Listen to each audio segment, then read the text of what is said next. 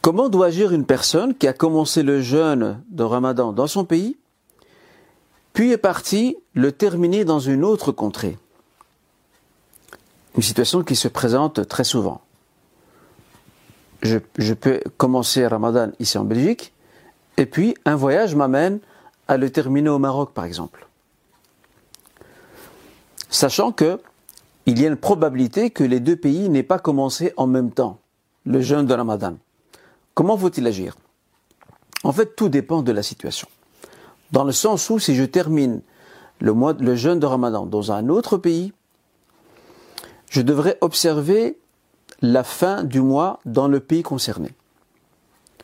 Ainsi donc, si le pays euh, finit sur 29 jours, et que pour moi cela fait 29 jours également, à ce moment-là, il n'y a aucun souci, je suis dans les règles, parce que le mois euh, lunaire fait entre 29 et 30 jours.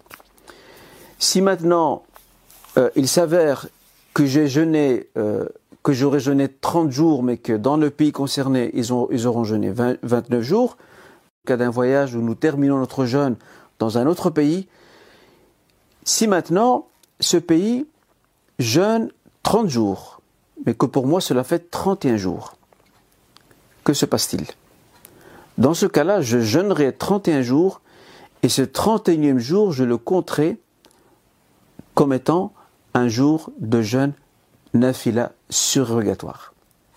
Voici les différentes situations qui nous permettront, Inch'Allah, d'être capables de statuer sur le nombre de jours que nous aurons à compléter